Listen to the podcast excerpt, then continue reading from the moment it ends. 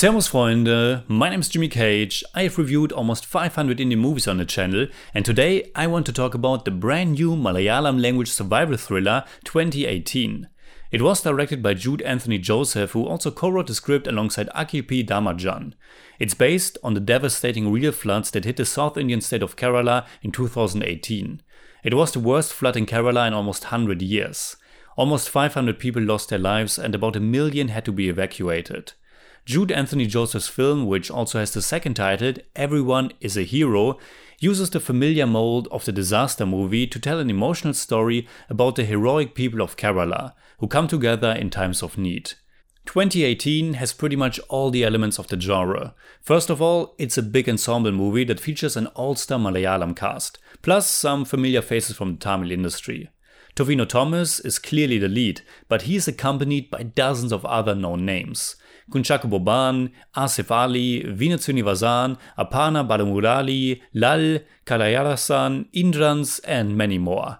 A natural catastrophe like this is something so big that it affects everyone. Certain people are affected more than others because where and how they live, for example, but it is a staple of the genre to show the magnitude of something like this by putting a lot of characters in it. It's a genre that in most cases is for everyone, something the entire family can watch and relate to. It's a genre that's filled with small and big emotional beats, with each character having his own little story and conflict that gets embroiled and usually dissolved in the bigger conflict. For a movie to establish everybody in a way that you get to know them enough, that you understand their characters, their relationships, and how they fit into the bigger picture, to make them feel real, to balance all these little pieces of the puzzle and to make them feel important in the construct of the story, to make them feel necessary.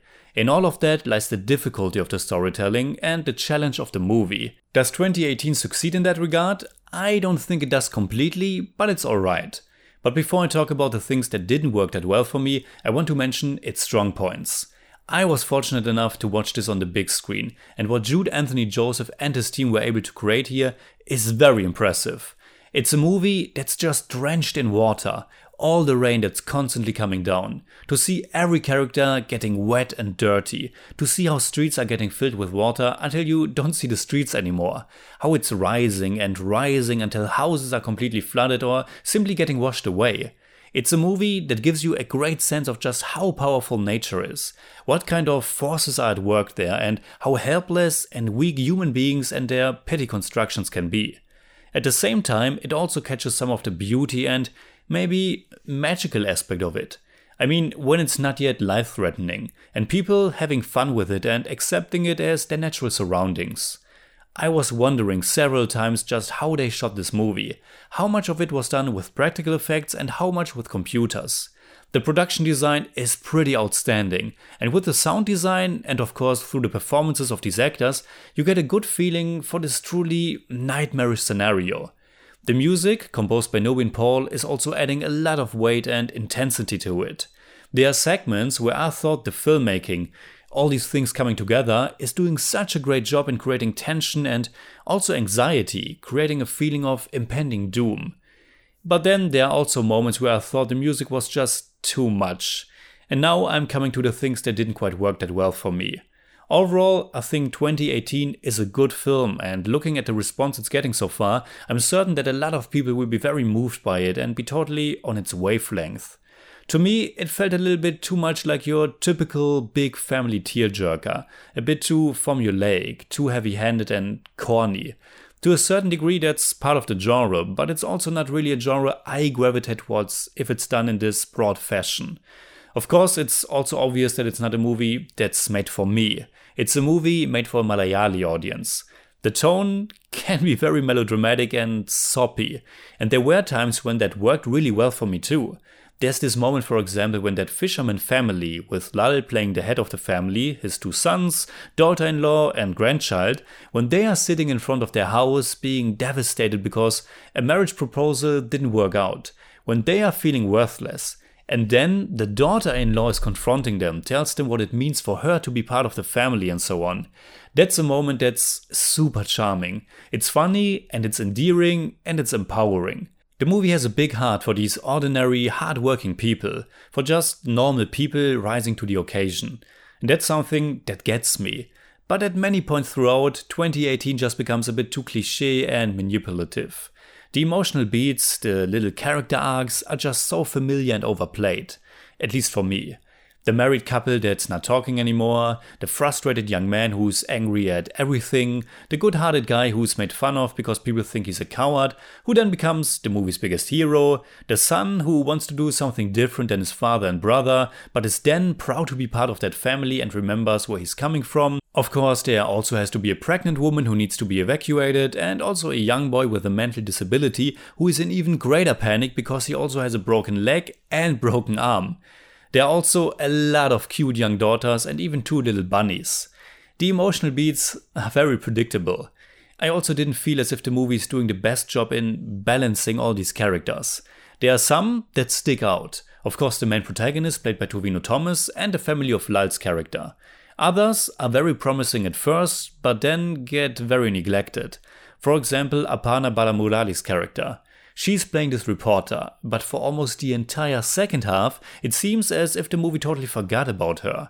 Which wasn't just disappointing because I liked the character, but also because I felt the movie could have put a little bit more focus on the socio political aspects around the catastrophe.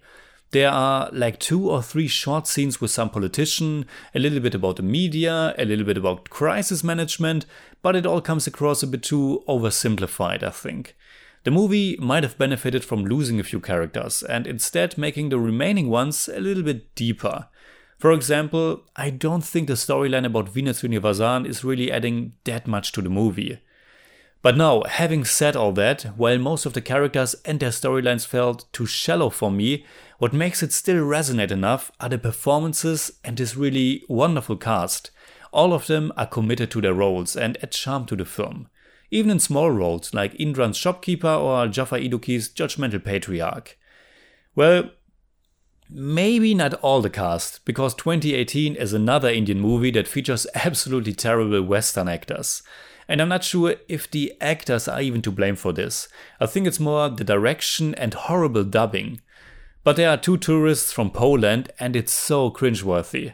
I mean, I get that these are supposed to be the comic relief, but it still took me out of the movie and the atmosphere each time. And unfortunately, there are also a few other smaller things that took me out. Things that just are a bit dumb or illogical.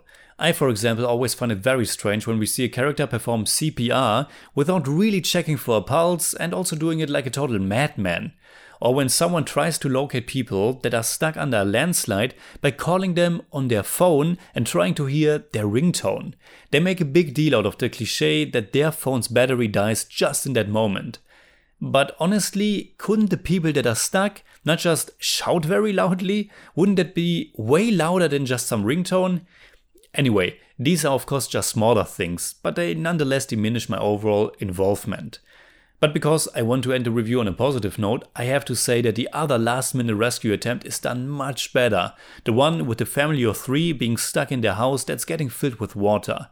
That one was really quite intense. The movie also got to me whenever it incorporated some actual footage of the catastrophe. It immediately became more real, while the movie version of it plays a little bit too safe and family friendly. So in German I'd say, 2018 ist in seiner Darstellung der Naturgewalt wirklich beeindruckend und hat das Zeug, einen emotional auch mitzunehmen. Für meinen Geschmack ist der Film aber auch etwas zu kommerziell und kitschig, um mich vollends in seinen Bann zu ziehen. I give 2018 6 out of 10. It's more like 6.4, but I don't do that.